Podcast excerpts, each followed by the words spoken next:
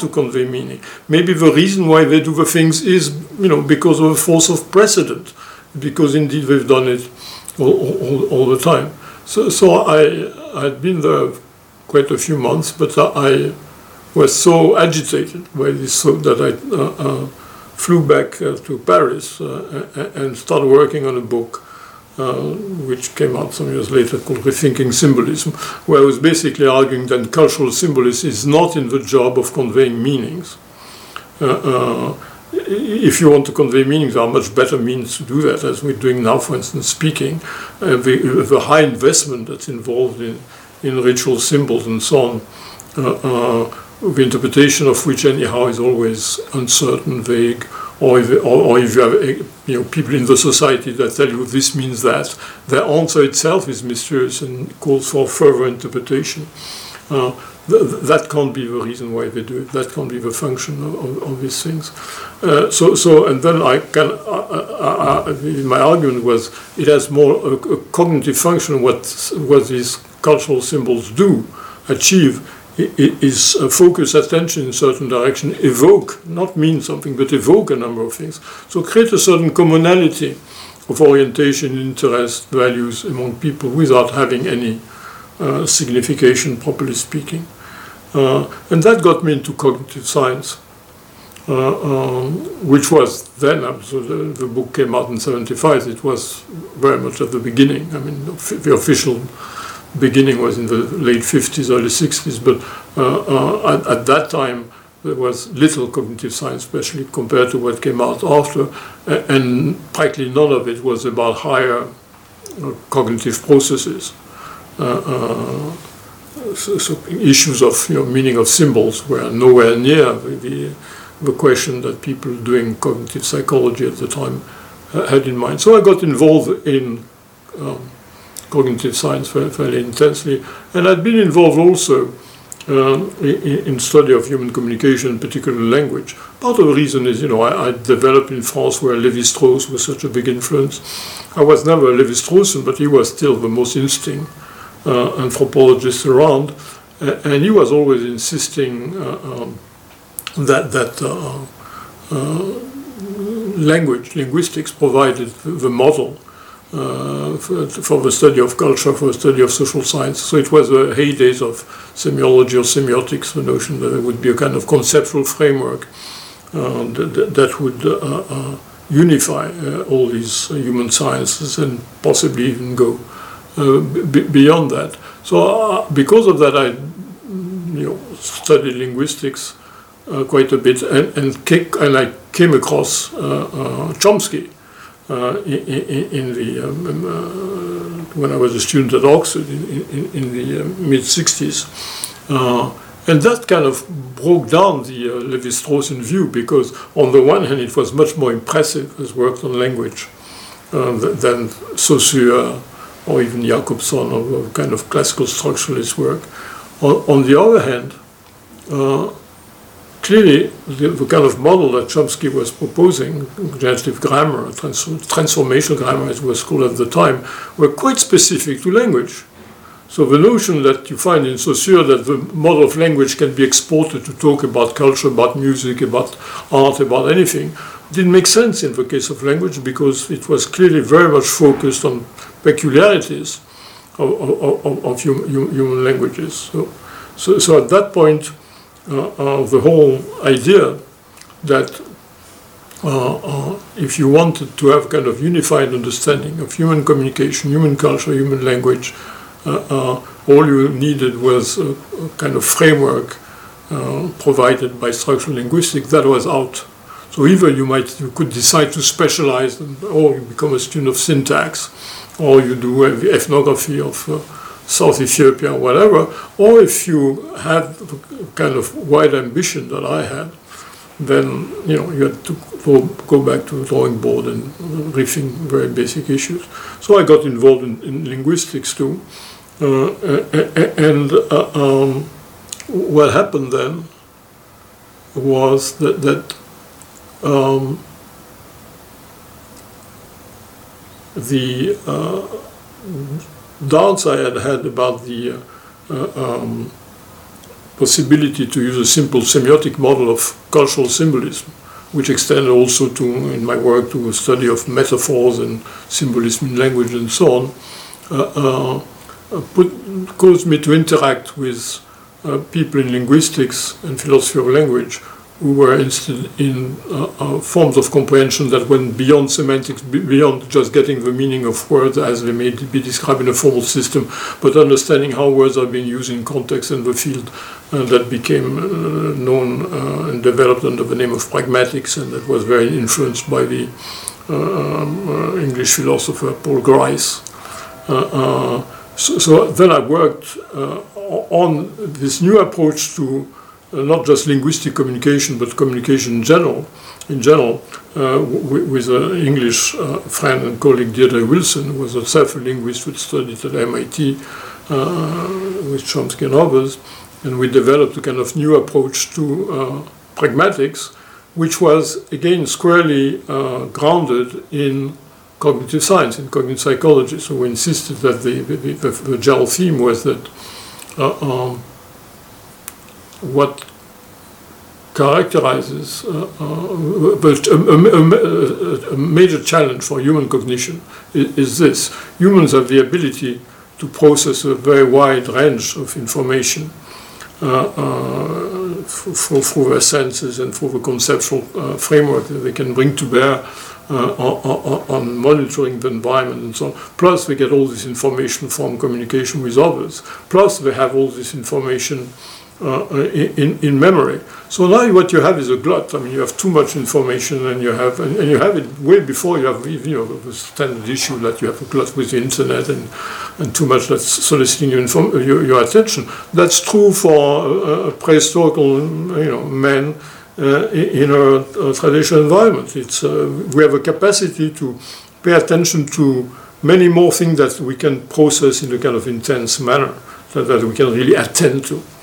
Uh, so, so the, a, a, crucial issue for cognitive efficiency for humans uh, then is to uh, um, decide which of all the information that is competing for your attentional resources, both from the environment uh, and from your memory, uh, should be actually activated. Brought, you know, how, which information, background information, should be brought to bear on new information in order to get uh, the most efficient uh, in, uh, processing for information. And so we develop what we call relevance theory, uh, uh, arguing that human cognition is geared towards the maximizing of, of the relevance of the input that we process. This we argued as a consequence for communication. When we communicate, as we do now, intentionally, overtly. I'm talking to you, I'm talking to you. Uh, um, I'm calling for your attention, I'm requesting your attention. Your attention spontaneously goes to what's relevant to you and more relevant than, than the competition at this moment. So when I try to get somebody's attention communicating, I'm conveying that I assume that what I'm trying to communicate is worth attention, is more relevant than anything else they could attend to at this very minute.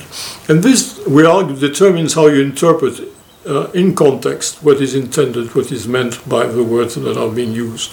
So the right interpretation is an interpretation which indeed will tend to confirm this expectation of relevance that every utterance uh, raises about, uh, uh, uh about itself. And on, on, and on this basis, we develop the view that, that it's not that, that uh, you know, linguistic utterances have a kind of literal meaning, and that normally when you use them, you use them to convey this literal meaning, and then you can depart it from rhetorical purpose to, you know, uh, with a metaphor or irony or, or uh, you know, uh, uh, uh, implicit content from the, the, strictly literal meaning. No, quite generally, whether you speak literally or metaphorically or ironically or whatever, uh, our words are not an encoding of our meaning they are a piece of evidence of our meaning, from which our meaning has to be inferred. And, and that meaning, uh, uh, uh, and, and, and the inference is guided by this expectation of relevance that I was mentioning before. And that meaning can go from very specific meaning, like you ask me what the time is, I look at my watch and I tell you it's 6.15, uh, uh, to very vague meanings of, uh, oh, wow, you know, uh, or, or, or which can be also expressed by, by, behavior, by gesture, and indeed by, by symbols, cultural symbols, where you just convey uh, uh, that relevance will be uh, achieved by orienting in a certain direction, by looking at certain things rather than others, uh, by approaching them with certain kind of expectation rather than others. So a, there is no there's a continuum of case between very specific, precise meaning that you can paraphrase, and the much uh, uh, wider kind of effect which boil down to a mixture of focalization and evocation. So. so I did go back to, to the field and continue doing field work, but I came back more and more in so, so, so when you do anthropological work, it's a nice job, it's a nice métier. I, li I like doing it, and I like the company of, of fellow anthropologists. There are people who have an extraordinary curiosity and they're willing to talk about lots of kind of subjects and to listen people who've worked in some small you know group in uh, in the Amazon or, or, in Polynesia and who have studied some very weird kind of local practice and to spend hours to listen about that and think about it and discuss it. So that's nice. I like this kind of curiosity. Uh, on the other hand, they, they, they, they, each specialize in their own fieldwork. That's they've invested years of something that they can not properly share. You can talk, you know, I can talk for two hours about my fieldwork. I spent years there. Uh, uh, and so the, the uh, it's a, in a way, it's a quite solitary work. It's not solitary because when you're in the field, you're with people all the time, uh, but it's solitary in terms of sharing what you've learned. Uh, like you know, so I was working in a sm small group uh, of uh, farmers and weavers in the south of Ethiopia. Uh, uh, so typical anthropology field work up in the mountains, very far from you know, so, so, so uh, anthropologists, most in, nowadays they work in all kinds of society, but the traditional uh, fieldwork of anthropologists was indeed a small group uh, with a very traditional kind of, of culture, uh, often a fairly simple technology, often without writing, and, and, and so on. So, so and which are all you know, very interesting uh, groups to study. They all have a share of human experience that uh, is rapidly vanishing, and uh, if, if, only because of that, it's worth trying to, to document and to understand. But I, I was more interested in, in, both theoretical issues. Most anthropologists have very little interest or even patience for theory. Um, and I was also more personally attracted by, by, by, cooperative work, discussing with others, doing joint work and so on. So, so the, the work I was talking about in, in uh, um, uh, on linguistic communication with Deirdre Wilson, that involves working with somebody else. We discussed endlessly. Uh, uh, and that was great, and you don't get that when you do anthropological fieldwork. Then I got involved in, in, in, in experimental uh, and cognitive psychology, and again, you know, doing experimental work has a great quality that you work with. So uh, work with collaborators, you, you, you, you, do experiment, you've got results, there's evidence which may go in favor against the kind of hypothesis you had. Well, the science, so the, the, so the science initially, what came the, uh, behind that were a number of issues which had been uh, uh occupying lots of people uh, in the early and mid 20th uh, uh, century regarding what's common to all systems of communication. So you found it from indeed the linguistics of Saussure to the cybernetics of, of Wiener. And to, so, so it, it, was a recurrent theme trying to understand some kind of basic structure that would be common to all, all of these. On the one hand, all this was in a way before the cognitive revolution. So, so it was the, psychology involved was, if, if any psychology was involved at all, was very shallow. So we came after the cognitive revolution. We could take advantage of this much richer understanding of, of, of psychology and of the mechanism involved. Uh, uh, actually, part of the uh, origin of cognitive psychology, of course, was the same as this kind of program, the development of um, you know, uh, ma machines, uh, the, the, the, discovery of Turing and Church, and the idea that you could uh, have precise mechanisms that and, and, machines that processed information. but that led to a much richer way of asking the question that had been asked before. And so the work on relevance was one contribution to that. We can start thinking about communication either linguistic communication or cultural communication or rituals, if rituals are in the business of communication, which are only to a certain degree and so on, uh, with a richer framework and asking more precisely about the mental cognitive mechanism that are at work. So that, that was what uh, what what uh, was the basis uh, was the scientific basis uh, of, of, his work. Yeah, back to Ethiopia and uh, not so much to Ethiopia itself because I don't have much to say about that. I, I worked on and off there between 69 and 75. So I did I did a kind of regular uh, stint of an anthrop- you know, field anthropologist. I spent a bit less than two years in the field, I mean, in the tribe altogether.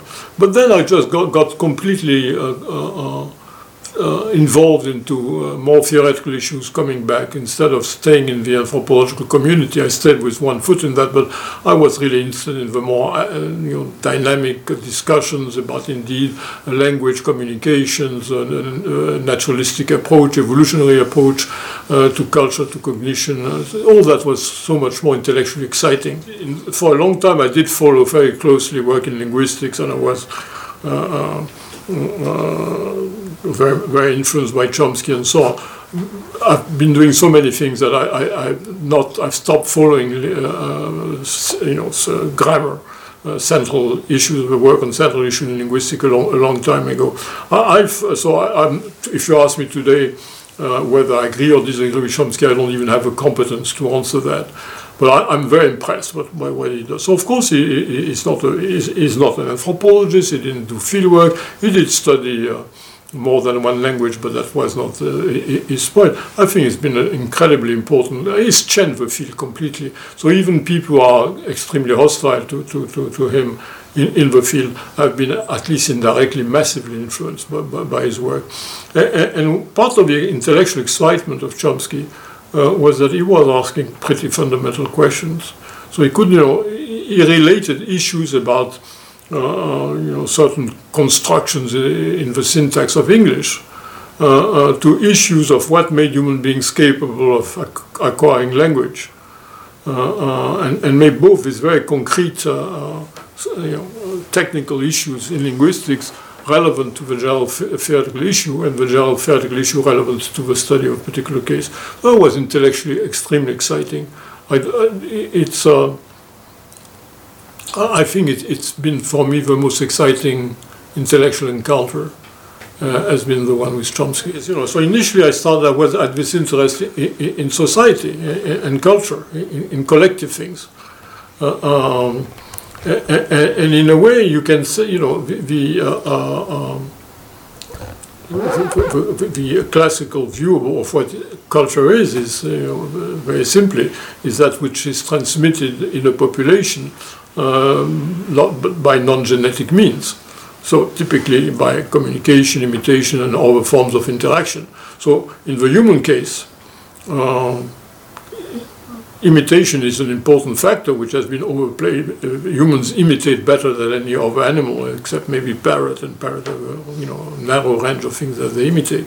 Uh, um, so humans are great imitators, but much more importantly, they're great communicators. So we transmit much more via communication than we do via imitation. And so communication is the uh, vector uh, uh, through which um, culture uh, develops, is transmitted, builds, uh, evolves, and, and, so on, more, more than anything else. Uh, and, and so my interest in communication, and that the reason why I you know, studied communication uh, uh, with Deirdre Wilson, and we wrote this you know, on, on, the relevance theory, was a theory of relating cognition and communication, is because I saw co communication as a building block as, as, a crucial ingredient for understanding society and culture, which in, in which was also the idea of Levi-Strauss and, and, and, and, others. But therefore, they understood what communication was. Communication, we understand it's what socioassistive structuralist model applies to it. So I thought that was wrong. We really had to rethink communication quite radically. But my goal in doing that was to understand uh, uh, society and culture not to understand language. Well, I mean, in language too, but my my main target was you understand. So so and then the issue is how do you move from from in, first from individual cognition to the interaction between typically two individuals can be more involved in communication, and then how do you scale up uh, to what happens at the scale of populations, precisely of human groups. Uh, and um, in those days, the social sciences were really completely divorced from the cognitive sciences, uh, which were not even called cognitive science, from psychology in those days. And it's still true to a large extent, but much less than it was then. So, so, so I thought that bridge could be built uh, between the social sciences and the emerging cognitive sciences, uh, that this would give us greater insights and greater tools for understanding the social, uh, uh, much greater than what we had before, and establish this kind of continuity between the natural and the so social sciences, which I thought was essential uh, to, to improving the social sciences themselves and understanding the world in which we live better. And indeed, in this work, the better understanding communication in particular uh, played a, a, a, a, fairly central role. Uh, but, but that the, the, uh, the issue of how do you move from first individual psychology to communication, then to communication face to face to what happens over generations in group. How do you move from uh, communication in the ordinary sense to cultural transmission? Uh, uh, is a really challenging question. Uh, and there, my mind was going in a much less clear way at the time, uh, we're talking about the 70s, in the same direction in which uh, Richard Dawkins was go going when he started talking about memetics. One day, an English friend of mine brought me uh, an, an, issue of a New Scientist where there was a, a, a, long essay by Richard Dawkins, uh, which was in, in, fact the last chapter uh, of the selfish gene. The book hadn't been published yet, so so it was he was kind of selling memetics before selling the full selfish gene. I said, well, that's you know great. I mean, it's uh, I found it illuminating in many ways, and it I'd been arguing for in, in, again in a much more modest manner, but uh, uh, for, for, for, similar ideas. At the same time, I had from the beginning, beginning some reservations about Dawkins' approach. But first, let me say what I found really exciting there, which is an idea I was also arguing for at the time. Namely, that to explain uh, uh, uh the success of bits of culture, of practices, of uh, rituals, as I was mentioning before, of techniques, of ideologies, and so on it, you, the question was not how do they profit, how do they benefit the population uh, in, in, which they evolve. The question was how do they benefit their own propagation. So Dawkins was saying that, and I, well, I think and he said it much better than I could ever have, and I, that was exactly right. I thought uh, uh, uh you don't need to to explain the success of social or cultural uh, practices uh, and so on, you don't need to assume that they owe this success to the benefit they bring to the population in which uh, uh they, they, they, evolve. Uh, it's only marginally that you know helping your carrier is one way one way in which bits of culture can benefit themselves, but there are lots of other ways. Uh, so, so, so on the other hand, uh, precisely because I was involved in fairly uh, detailed study of how human communication works, precisely because I was struck by the fact that communication is not a replication system. When I communicate to you, you don't get in your mind a copy of my meaning. You transform it into something else. You extract from it what's relevant to you uh, uh, it involves both understanding, misunderstanding, but even if you're understanding me perfectly, your goal will not to be to have a copy of what was in my mind. It will be to extract from it some thoughts of yours, uh, uh, which will have been usefully informed by mine, uh, but which will be relevant to you. So, the, in, in, Dawkins' view of memetics, replication was a crucial element. So, the idea was that you could uh, generalize the Darwinian uh, theory of selection, model of selection, to all kind of replicators. That culture were, were bits of memes, bits of culture were, were, were, replicators themselves, competing with one another for space uh, in, our minds and in our social uh, interactions, and therefore uh, uh, the object of a select, uh, process of, of selection. What was wrong to me was that, with the, the idea that, that, that uh, information in human transmission replicates. It doesn't. So, so you get this kind of paradox of uh, evolutionary approach to, to culture which is the paradox being at the maximum, at its extreme form in Dawkins' uh, memetics, because Dawkins has a kind of the clarity of extremist views. I mean, I admire that. Because he, he, uh, Dawkins' memetics is such a simple and clear idea, uh, what I take to be uh, uh, a problem with it is also more apparent. The same problem arises with most evolutionary approaches to culture. The problem is this, or we can phrase it as a paradox Although if you look at cultures, what you see is indeed is quite a bit of stability. So, so the same words are being used more or less in the same sense for generations, very slow evolution of word meanings uh, or word phonology. Uh, the same tales are being told to children one generation after the other. The same recipes are being cooked. The same laws are being uh, uh followed, interpreted, and employed. Uh, uh, so many aspects of culture seem to involve repetition again and again. So you get, uh, um, so, so you might think, how can things stay so stable? Well, then it has to be that they are being reproduced quite faithfully. You need a high fidelity uh, uh, replication or reproduction to, to explain uh, the stability of culture. Okay.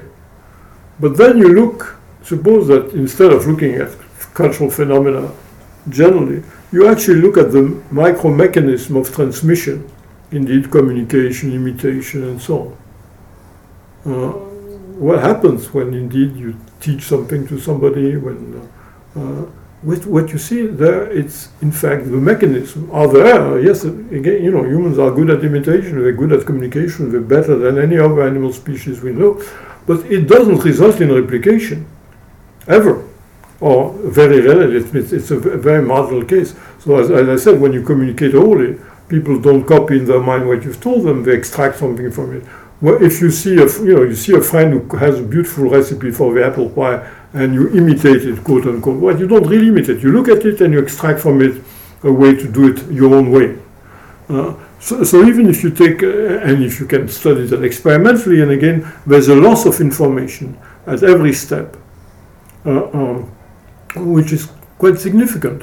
But even to talk about the loss of information is just on the assumption that the goal was to replicate. Once you understand that it's, the goal is to extract something that's useful to the learner, uh, to the imitator, to, to the addressee of communication, then it's not loss of information. It's a constructive aspect. You construct with what others provide you something that you want. And the result is that you don't replicate. So how can you have this macro stability of cultural things and with this micro failure to replicate. You don't have, so again, the, the, what seemed like a, a, deduction, there's got to be fidelity in copying, isn't there. You look closely and no, copying is not, in most cases, you know, the only people who copy faithfully are people who, I know only two very clear cases. One is if you do, you know, fake money, so you really try to copy the, the dollar bill exactly, exactly. Uh, and the other is, is a chorus line you know, on 42nd Street, where we all really try to have exactly the same view. The rest of human interactions involve a lot of coordination, but very little copying, strictly speaking. Uh, so, so, so, the, the, uh, um, the, at that point, the, there's, there's got to be something wrong with the idea, which is still very widespread, that what makes culture possible is faithful, uh, high fidelity in copying and again an idea which is at the center in particular of Dawkins' memetics. So I've been arguing for a long time, not just that the, what I take to be uh, a uh, plain observation that in fact high fidelity is not the normal, is not common at all, uh, and a lot of things are culturally transmitted without being uh, copied in a faithful manner. But also give a positive account of what's happening. So fidelity is not the only way to assure stability. you can have stability uh, in, in a population, in a practice, in, in, in uh, not, just by, by faithfully copying, but also if the transformations that everybody brings to it each time, again, each person looking for what's relevant to them, if these transformations tend to converge, if you have what I call an attractor, cultural attractor. So, so of course we can also, let me take an example, take the word love. So you can, you know, love is a very successful word in, in, in the English language used, uh, you know, every day, millions of times, billions of times, I don't know. Each time the meaning is a bit different. Each time it's not, you know, the other says, I love you. What does she mean exactly? Does she mean what you mean by it? Did, does she mean the same thing she meant yesterday? Uh, uh, so there's a whole, you know, a, variety of uses which are not. There's no besides, you know, you can copy the sound of the word love, but you cannot copy the meaning. There's nothing to copy. You don't see it. There's nothing to observe that you could copy. All you do can do is infer what the person means when she uses the word. But if our transformations uh, which happen all the time, instead of going in all kinds of directions, going in a random walk which would destroy uh, any kind of shared meaning for uh, the word love or for any other word for that matter.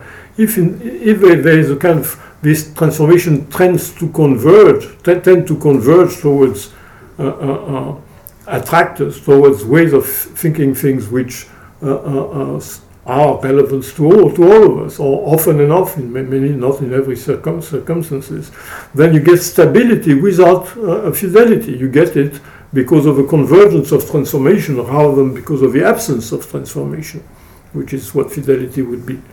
Uh, uh, and so, so, and you can model that also mathematically. You can, you can. Uh, so, so this another part of my work, which I've not been talking uh, yet, inspired precisely by the idea that we want indeed to study the evolution of culture, guided by, uh, inspired by uh, the study of biological evolution, uh, uh accepting uh, Dawkins' idea uh, that, that the success of a cultural item doesn't have to be the result of a contribution it makes, the benefit it has for the biological fitness of the carriers. it's indeed, in some sense, it can be parasitic in the population and successful in, in, in that manner. If we want to, to co combine all that with a proper understanding of the micro mechanisms of transmission, communication, imitation, and other forms of interaction from which culture flows, uh, uh, then we, we, we, we, can do that with, with a, a, better understanding of the actual mechanism of transmission, of communication, of Um, the, the, way consideration of, of the context and of relevance guide our interpretation, uh, uh, and so on. Uh, uh, and indeed, actually model, uh, you know, a number of building blocks of a wider project. Uh, involved in my work. You're asking me what the question I'm asking. I'm asking a big question which then divides into many sub questions. So the big question is again, how do we get a naturalistic understanding of culture and society? And for this, we have to understand the micro mechanism of, of, of communication. And for this, we have to understand some basic aspects of, of, of, of, cognition. And for this, we have to understood some, understand something about the evolution uh, of, of, cognition uh, uh, in, in, humans. I mean, I think the evolutionary psychology program has an important role to play in, in all that. Then we have to uh, put all these things together. Uh, um, plus other things I didn't mention having to do with uh, demography, population size, uh, ecology, and so on, uh, uh and, and, see to what extent we can understand and possibly even model uh, population scale dynamics, where these mechanisms interact, play a role at a population scale, and help explain how indeed cultures both stab stabilize, transform, emerge, vanish, and so on. So, so that's um, a large part of the uh, program in which I've been involved. I, I do both. I, I look. I, I, really like doing experiments. As I mentioned first, I like doing experiments because I like the, the, cooperative work that's involved in doing that. I think it's a, it's a fun kind of activity. It's intellectually very stimulating, um, and also it it, it does uh, um, sometimes provide really important evidence. I mean, one shouldn't overestimate uh, the evidential value of these experiments, but we, we still need, need them. We really need them. Uh, so I've, I've been doing. I started doing experiments when I was a long time ago. I was. I'd been invited at uh, when I was still had, uh, mostly an anthropologist. I'd been invited by Clifford Geertz uh, at the uh, Institute for Advanced Study in Princeton. Uh, and he, he, hoped he, he, would correct my mistaken ideas and turn me into a proper um, anthropologist in, in his style, but I was too stubborn and too attracted by more naturalistic approaches. But I enjoyed the time spent there. While I was there, I went regularly to university. I met George Miller. Uh, um, and that's uh, I found him a, wonderful person. And so the first thing he asked me, same kind of thing you're asking me, what I was working on, what question I, I, was working on. And that day I'd been working actually with uh, uh, Deirdre Wilson on irony. Uh, uh, and um, and well, I won't go into account of irony, but he asked me, but you know, well, the ideas you have, are they experimentally testable? And I started thinking, I said, okay, let me think of something. And I, uh, you know, went back the next day and said, we could do these experiments, which, you know, if our account is right, should produce these results, and if a more classical view of irony is right, should produce these other results. And we did the experiments and published them, and, it, and then it started a kind of really new uh, cottage industry of experimental study of, of industry from these experiments. So these were my first uh, uh, my first work, uh, experimental work in psychology, and starting with uh, George Miller was not a bad start. So it was fairly inspiring, uh, and I, and I went on doing that on, on and on. Uh, the experiments I did later were, were on, on, reasoning, which I also found an, an, exciting topic. So, so again, the, the, you're asking how much of my ideas come from. No, no, nothing, nothing comes uh, uh, bottom up. It's never the case for me, and I think rarely the case for anybody, that you gather so much evidence and data that somehow an idea emerges. It's rather, you know, uh, more important. There's a part of bottom-up uh, aspect of the work, but more important is the top-down, where indeed you have hunches, uh, which become, you may call that intuitions, you may call that whatever. I, mean, I think it's luck. You, you hit on a good idea. I mean, uh, other people are just as bright and smart as you have the bad luck of hitting on a bad idea. They invest a lot on the bad idea, they don't get anywhere. If you have been lucky enough to invest, you know, to hit on a good idea, uh, then indeed you'll find confirming evidence, good evidence, interesting experiments to do. Uh, it will start explaining lots of things. So you, you can get all the benefits of, of, of good ideas. Uh, but, but initially, I don't I, I think we're, we're groping in the dark. No, well, let me actually go, go back. Uh, uh, I'll be there in a minute. But yeah. so, so, as I said, so I started doing exp uh, experimental work on, on, linked to the work on relevance, on communication, irony, and so on. Uh, um, uh, and uh, then I became supervisor of, of for an Italian psychologist who's been working on reasoning. And we started arguing about uh, his findings. And I was arguing that a lot of the findings came had to do with precisely relevance. So people are, seem to be mis mis making logical mistakes in reasoning. But what they were doing was precisely to transform the input they were presented with in a way which would be relevant to them. Mm -hmm. uh, and so we did a lot of experiments uh, uh, uh going in that direction. I got involved into experimental work uh, uh, uh, on reasoning. And part of the, besides the fun of doing that, part of the reason why it, it, mattered to me is because clearly one of the factors, if you want to explain both social interaction and, and cultural contents, reason, reasoning plays a very important role. It plays a role in, in, in uh, conver- I was talking about you know conversion transformation. One way we converge is by reasoning together or by exchanging reasons and and coming to see things in the same way. It doesn't always work, but uh, it's a, still a, a, a, strong factor. And, and I've been uh, uh, indeed uh, um, in, in for, for that in a fairly speculative manner, th thinking that you know, standard approaches to reasoning uh, uh, were mistaken and to reason because they were basically seeing that as a kind of individual adaptation, some way to enhance your own individual cognition. And that didn't make uh, much sense. and uh, uh, precisely this exchange of reasons, using reasons to produce argument to convince others and, establish some convergence of goals or ideas and so on, made more sense, especially since sometimes you can convince others just by authority and because you have authority and they trust you. But when they don't, or they don't on the topics on which you would like to, to, to, convince them, uh, th- does it mean that there's nothing you can do? No, you can still precisely tend to overcome uh, the limits of trust by producing arguments. Arguments are things, are kind of honest displays, are things that they can evaluate on their own merits. And if they find that they are they are worthwhile, then they will possibly uh, be convinced by what you're saying. So after you, you uh, so, so then Hugo Mercier came as a student to work with me and decided he liked the idea and proposed to do his PhD on, on by developing this theme, which he did splendidly, uh, going way beyond what I had envisaged, uh, both in deepening the ideas and, and, and, gathering so much good evidence for it. And then we were you know, preparing papers and so on, and this uh, and, and, this and what happened was this uh, indeed weird thing that uh, Uh, uh, it got picked up in the New York Times through uh, the Edge, the Edge meeting that you were alluding to, but also with a big misunderstanding. So our success was based, the success of the argumentative theory of reasoning was in good part based on a misunderstanding.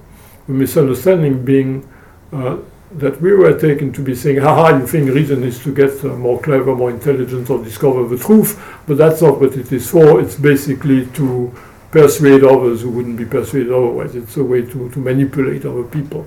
A kind of cynical view uh, of what re- reason and reasoning is about. Uh, uh and uh, there's clearly an attraction to, to thinking uh, you know, people are naive and they think that reason is a pursuit of the truth, but I know better. It's a, it's a way to manipulate. And uh, people think that, of course, think their own reason is good. But, but so it's, they apply to others this cynical view. Um, this cynical view doesn't make any, any sense. It doesn't make any evolutionary sense. Why would uh, so if you why would uh, something evolve to manipulate others, uh, and and not in others a defense evolve uh, not to be manipulated? you know, it, it, it, it, doesn't work like that. It's in, in this kind of uh, interaction where one can benefit from uh, by causing some harm to others, the others will uh, some you know, countermeasure will, will evolve. You'll have an arm race. So, so our argument was, on the one hand, re, uh, reasoning uh, evolved to produce arguments to convince others, but this works because it also evolved to produce each one of us with the means to evaluate the arguments that others propose so as to in fact gain uh, from the ideas of others, which we would not accept on trust, when others are able to you know, argue for them and pre- present good reason why we should accept them. So, so it's, uh, it's a more uh, um, balanced kind of thing, which emerges in a kind of arm race of, uh, uh, uh, but it, if it stabilizes as, as, from an evolutionary point of view, uh, it's got to be uh, beneficial uh, on both sides. Otherwise, one of the sides, you know, people would stop listening to arguments or people would stop producing them. So we, we, we had this. So this work had this kind of success based partly on misunderstanding, uh, uh, but quite surprising success. I'm, I'm used to my work as you know, I cannot complain. Got a, had an impact and all that, but very much within the scholarly community. It's first time I had an article on, on that work in, in, in, the general press, in New York Times, it was like the Guardian, Corriere della Sera, and places like that. So the argumentative theory, which John Haidt had uh, liked and uh, which had both been successful and misunderstood, became only part of our, our project. Because what, what the argumentative theory develops is an answer to the question what is the function of reasoning? But it says nothing about the mechanisms. And in the things we wrote, we had some illusions about the mechanism. And in working on the book, uh, that part got, we, we started working on that and developing quite thoroughly. Uh, uh, and so now uh, there's a, a, what was initially a theory of reasoning and argumentation has become a theory of reason, not just reasoning, uh, uh, uh, and not just on its, of its function, but also of its mechanism. A- and one way to, to think about the issue is this. There's something very weird uh, about traditional uh, and, and, even uh, you know, today's approach uh, to, to, to, reason. Because on the one hand, you know, from Aristotle onwards, reason is what makes humans superior to other animals, and this has been repeated ad nauseum. As before Darwin, you know, so humans were more, not only disposed to think that they were superior to all other animals, but anything that would confirm that, however, how much you could, uh, the more difference you could show between humans and other animals was welcome. So we had this capacity reasons that other animals don't have, and that sets us completely apart from them. After Darwin, where the animality of human becomes uh, uh, totally uh, evident, and where radical discontinuities become very puzzling, then suddenly it's as if human has a kind of superpower which doesn't seem to fit anywhere in the rest of our nature, including in uh, our other cognitive capacities, uh, uh, you know, from perception to all, you know, unconscious inference, motor control, the kind of things that we share with so, so, so many other animals. So it's as if it's a bit like we're like Superman or Spider-Man. There we are, all the animals, and plus we're this kind of plugged, you know, plugged in us is this huge, surprising, fantastic capacity that only uh, we have, and that cannot be right. Uh, it's a, a, comparison one can make. Actually, we are talking about Dawkins. Dawkins had once a, a nice article about why don't animals uh, have wheels So you might think wheels would be a nice adaptation. Why didn't it evolve? Well, first, it probably wouldn't be such a good adaptation because it would be useful in very specific terrains. On most terrains, you can't, you know, wheels won't help you. But even so, there might be animals who are living on a terrain where wheels would be very, very handy. So why didn't they evolve? Well, you know, there, are. It's not that it's inconceivable. It's that the, the, the uh, design problems are very, very specific, and there are no in between steps that would be, each be adaptive. So, how do you go from a non wheeled animal to a wheeled animal? It, uh, can be only for a series of so improbable steps uh, uh, that it never happened on Earth. Maybe there's some other. Okay. Uh, um, in, in the case of reason seen as this kind of superpower, uh, uh, uh, you know, which is supposed to exist only in one species, humans, the, the, you, you, have a very weird problem because reasons, as is described as a way to enhance cognition, would be useful not just to humans but to lots of other, other kinds of, of, of other species. Not all of them, but investing massively in cognition the way humans have could, could be advantageous to other species. But, but, but, but uh, uh, so that's one puzzle or you know, enigma posed by this view of reason. The, the second uh, uh, enigma, the second puzzle is psychologists. Uh, we're talking about you know, Kahneman, Tversky, and, and, and, many others, and Peter Wason, and so on, uh, have described reason as being flawed as making mistakes, egregious, egregious mistakes all the time. So on the one, it's a superpower, but a superpower that doesn't work properly. That makes even less sense. Uh, uh, uh, so th- you have this double uh, uh, paradox of having a, a, superpower that doesn't fit uh, in, in, an evolutionary perspective in any cl- clear sense, and that moreover doesn't even deliver what it's supposed to, to, to deliver. Uh, uh, so, so what we set out to do uh, is resolve the enigma, the double enigma. and first by showing how, in fact, Uh, human reason fits perfectly well among other cognitive capacities. Uh, first, how it fits pretty well among other cognitive capacities.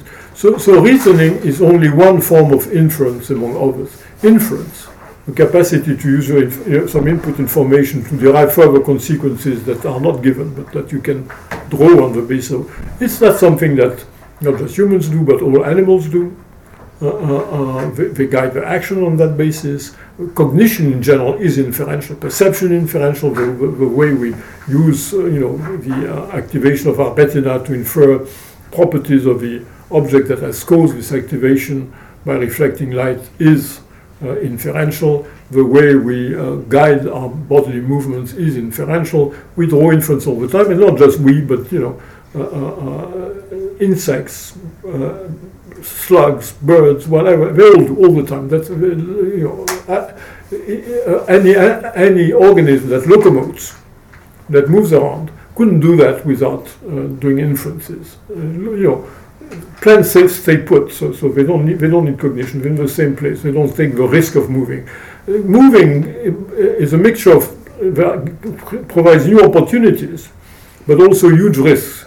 The, to benefit from, from the opportunity, you need cognition and, and you need to infer precisely what's be, beyond what is uh, at, at- your skin surface.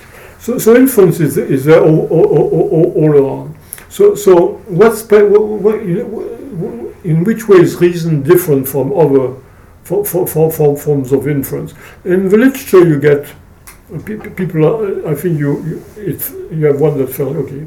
Uh, um, i- i- in, in the literature, it's uh, uh, you, you get so, some people who don't see, even see the difference and assume that animals reason too, and the capacity to do logical inference must be present in lowly animals as it is in us, and others who assume that they are completely separated uh, uh, ca- ca- ca- capacities. Uh, uh, what I want to do is kind of contrast the approach we're developing uh, with one which is dominant today and which is a kind of dual process or du- dual system approach defended in particular by Danny Kahneman, but also by, by others like Stanovich or Evans and so on. Uh, and, and according to which uh, the enigma of uh, reason, as I described it before, uh, can be solved by assuming that two kinds of processes are involved uh, in, in inference. One kind that we share with other animals, another which is more specifically human.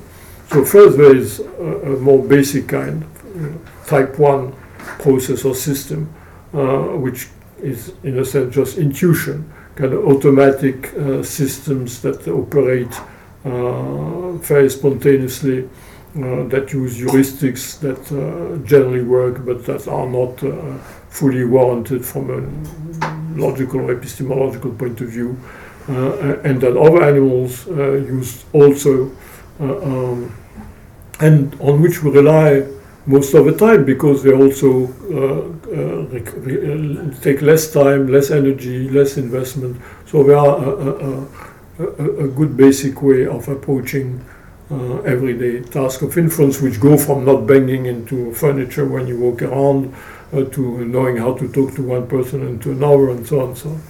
Uh, um, when this uh, doesn't fully work, or when it, we meet a problem that we cannot properly approach like that, then we have a higher uh, order uh, reasoning proper uh, or type 2 uh, kind of system of process, uh, which involves applying rules, doing things in a more self conscious manner, more slowly, and in a way which is more linked to proper justifications of an epistemical or logical nature. Uh, uh, so, so the, uh, if you assume that there is such a partition uh, between two systems used in inference, intuition and reasoning to, to, to make it short, um, then you can explain first the apparent flaws of, of reasons, the fact that in many so many experiments people make these egregious mistakes that, that Tversky and Kahneman have so well documented, uh, uh, um, by assuming that these mistakes are guided by type 1 kind of systems, by, by the more intu- intuitive kind of. It's not geared to handling uh, untypical problems. Uh, it can be tricked and stripped in so many different ways. And so all the failures that you find in the literature of reasoning, all the kind of cognitive illusions that you find, uh, are due to the fact that what you get is the output of system one of intuition. Uh, the other system is a more painstakingly acquired system, as I said, of rule governed capacities and so on. Uh, uh, but we're capable of deploying it uh, uh, when the investment is worth it, and that gives us this kind of relatively superior power, which may not be as superior as classical philosophers or Aristotle assumed, but the, the, the, possession of which is very much linked to the possession of language, uh, uh, the, possibility therefore to think about thoughts, to have higher order thoughts, and so on. So, so, so th- th- th- that's the view. It, it's very uh, in the literature. It's very sketchy, and it, it's um, uh, it, there are many versions, and it's being readjusted all the time. So, for instance, more and more it's been recognized that uh, reasoning, the higher uh, system actually makes mistakes too, so it's not that good. And intuition actually often is even better than reasoning. So, you know, the notion that you one explains the mistake, the other the success doesn't work so so so so, so well. Uh, uh, uh, and the actual workings of reason proper are still vastly mysterious. So what we did, we, we deny that. We, we took an alternative route. Uh, uh, so, so we don't think that there are two systems. What we think is that in, in, intuition the, uh, is based on not on one system. We don't have a faculty of intuition. It's based on a great variety of cognitive mechanisms. Uh, some of which are have a strong innate basis, others have to do more with, uh, with acquisition of uh, competences in, in, the course of cognitive development. Um, and um, the, the, which are in a sense modular. There are many autonomous uh, systems being involved. Some of these uh, uh, mechanisms of intuition uh, are not just intuitions about facts in the world, uh, about space, about time, about uh, uh solid objects, about uh, living creatures, and so on, so, which again we share with other animals, but, and this is more typically humans, are, have, have intuitions about our second order intuitions, are intuitions about representations or meta representation intuitions. So we have intuitions about, for instance, the meaning of words, the truth or falsity of ideas, about what other people may think. So we have intuitions about not just objects in the world, but how they are represented uh, in the mind of others, in our own mind, in abstract ideas, and so on. So, this is still the domain of intuitions. Like our system, it's a system that's highly specialized. It works on a very special kind of object, namely representations. There aren't that many, you know, most things in the world are not representations. The representation occur uh, inside and in the vicinity uh, of uh, animals which have, which have a cognitive system. Uh, uh, so most of the world is representation free, so to speak. So we have a specialized system to have intuitions, a variety of intuitions or mechanisms uh, to develop intuitions about representations. Among the, the intuitions we may have about representations are reasons, intuitions about reasons for representations. They're just intuitions like other intuitions. But, but the, the, in having intuitions uh, about reasons for representation, uh, uh, we develop a kind of capacity which can be used in a variety of ways. How, what makes reasons of any relevance to us? In our own individual thinking, reasons don't matter very much. We trust ourselves. In any case, you have to rely on your own cognition. So you don't need to look for a reason for what you intuitively believe. If you intuitively believe, that's it. But if we want to communicate to others what we believe, and they don't have the same intuitions, then if we can share our uh, intuitions about the reason for our believing it, if we cannot directly share intuition about the, the object of our belief directly, then we may end up indeed converging. Or we also have other use of reason which don't have to do with argumentation or convincing others. We, uh, we have re- reason which are more of a retrospective character. We use reason to justify ourselves. So while we, we interact with one another, we depend on our good reputation with others, our willingness of others to interact, cooperate with us in a variety of ways. And for that, they have to think that the way we behave makes us reliable partners. Uh, uh, uh. and one way, but this, the evidence they have is from what they do, which can be interpreted in a variety of ways. So when we, we provide reasons for what we did, for our actions, on our thoughts, uh, not so much to convince others to adopt the same thoughts or behave in the same way, but to show that we had good reasons for doing it. So reasons have two functions. One is to justify ourselves, and the other is to convince others. Uh, and reason, the, the, ability, the capacity of reason, uh, uh first is an intuitive mechanism among others. It's intuition about reasons, and it serves two main functions. One function is that of the uh, argumentative function, which we had developed in our earlier work about the argumentative theory of, of reasoning, and the other is the justifica- justificatory function. So basically, what we're arguing is there is no division between intuition and reasoning. Reasoning is just a certain use of intuitions about reasons.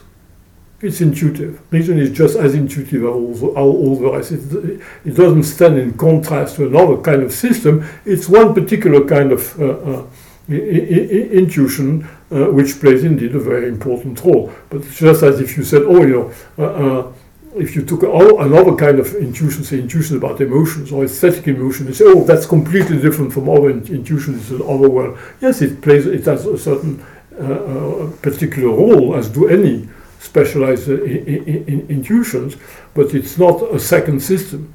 It's one mechanism of intuition among many others, which, in the case of intuitions about reason, play indeed an important, very important role in, in human interaction. So our argument is that uh, um, the enigma of reason gets resolved basically in the following manner. To begin with, uh, uh, uh there is no superpower.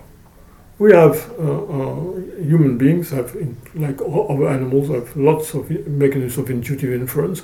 Moreover in the ontology the kind of thing they recognize in the world are representations and few if any other animals do that. So we have the ability to represent representation to think about them to have intuitions about them but it's still like an intuitive capacity it's not a new type of capacity it's just a new kind of object that we're capable of thinking about um, but you know, having objects that are specific to species to think about or to use in cognition uh, is, is not only the humans. So animals that have echolocation uh, can use a certain kind of sound to guide themselves, and that's uh, which is still uh, an ordinary basic cognitive mechanism which exploits a certain type of evidence from the world. So we exploit uh, uh, evidential relationship reasons uh, in our uh, cognitive work.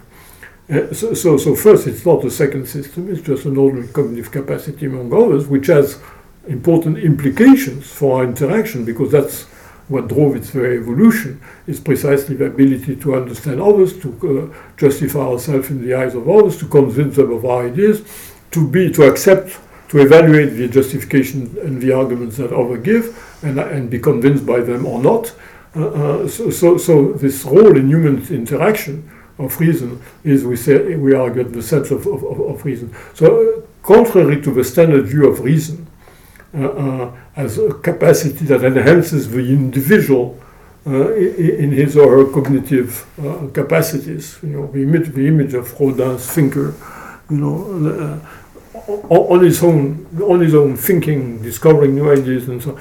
Instead of that, what we say, no, no, it's, it's the basic uh, functions of reason are social. They have to do with the fact that we interact, and we interact uh, in part with each other's body, but a lot, more importantly, which is of each other's mind. And to interact with others' mind is to be able to represent the representations that others have, to help them represent our own representations, and to act on the representation of others, and in some cases, let or not let others act on our own. Uh, um, so we get this kind of integrated uh, uh, view of, of, reasoning, which doesn't assign it the fantastic goal of pro- uh, unique access to knowledge that uh, uh, at an individual level that no other species may have. we, act, we, we, we, we think it evolved in humans and not in other species because indeed there is a specific ecological niche that humans have, which is the very sociality that they themselves created. It's a niche that's created indeed by sociality and culture, by social relationship and our culture. In that niche, uh, reason, so understood, is indeed adaptive, and that's that's how it, it evolved. The, the, kind of uh, achievements which are uh, uh, often cited as the proof that reason is so superior, like scientific achievements, are not achievement of the individual mind. They are not achievement of reason. They are typically product of social interactions over generations. They are social cultural products.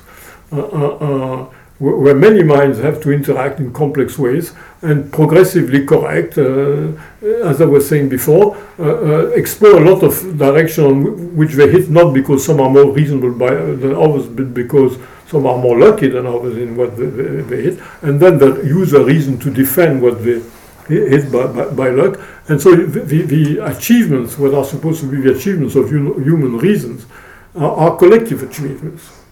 Uh, individual, uh, you know, reason is a remarkable cognitive capacity, as are so many other cognitive capacity in human and animals. But it's not a superpower. It's, it's well integrated in, in an animal mind, ours, uh, uh, and it's well adapted to the special niche in, in, which this particular animal, humans, live. So, what it says is System 1, System 2 is kind of uh, trying to salvage something on the ruins of, of a state of psychology of reasoning as it has developed in the past 50 years. It hit on a number of difficulties. Uh, uh, it showed that a number of directions that had seemed obvious were in, fa- in fact blind alleys, uh, uh dead ends. Uh, uh, and, and so it ended up with having problems and no solution, and sorting the evidence with the idea of two systems, system one, system two, at least seemed to be a step in the, in the right direction.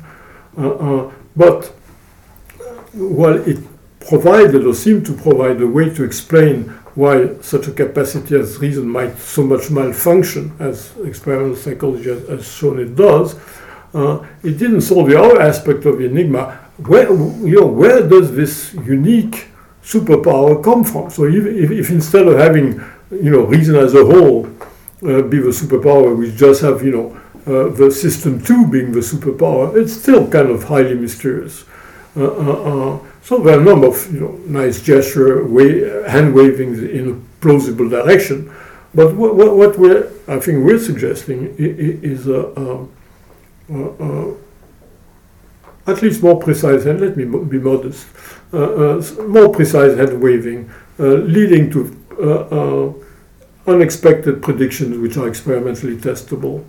Uh, uh, uh, and, and, making more sense, both of the psychological evidence and the evidence of the role of reason in human affairs, in interaction with the development of science, the development of negotiation, of politics, and so on. Uh, so, so, so rather than having kind of paradox, how can people, uh, um, uh, you know, use reason to defend absurd ideas, as we see happen all, all, all the time? This is exactly part of what we assume is going to happen. It's not there's nothing particularly mysterious about it. So, so you know, then the devil is in the details, which we're not going to explore now. Uh, uh, but it is a, a, a, right or wrong. It is a novel approach uh, to, to, human reason. I think it's that would actually even make me guess that we must be wrong, because I think it's deeply novel. And probably, if you if you have a deeply novel idea, probably it's a wrong idea. Uh, uh, uh, but it's, it's really at, at, odds both with classical views of, of reason and reasoning and indeed with this more recent development with, like dual system theory. Indeed, the view uh, I would defend also on other grounds, is it's, it's, it's either one or two. It's a, it's a multitude of, of uh, um, devices, mental devices that contribute to our cognition. There, there, there are many uh, subsystems, uh, not two, but dozens or hundreds or thousands of little mechanisms that are highly specialized and that interact in, in our brain uh, to, to produce our cognition. It's obvious when you talk about perception. Nobody doubts that this is the case, say, with visual perception.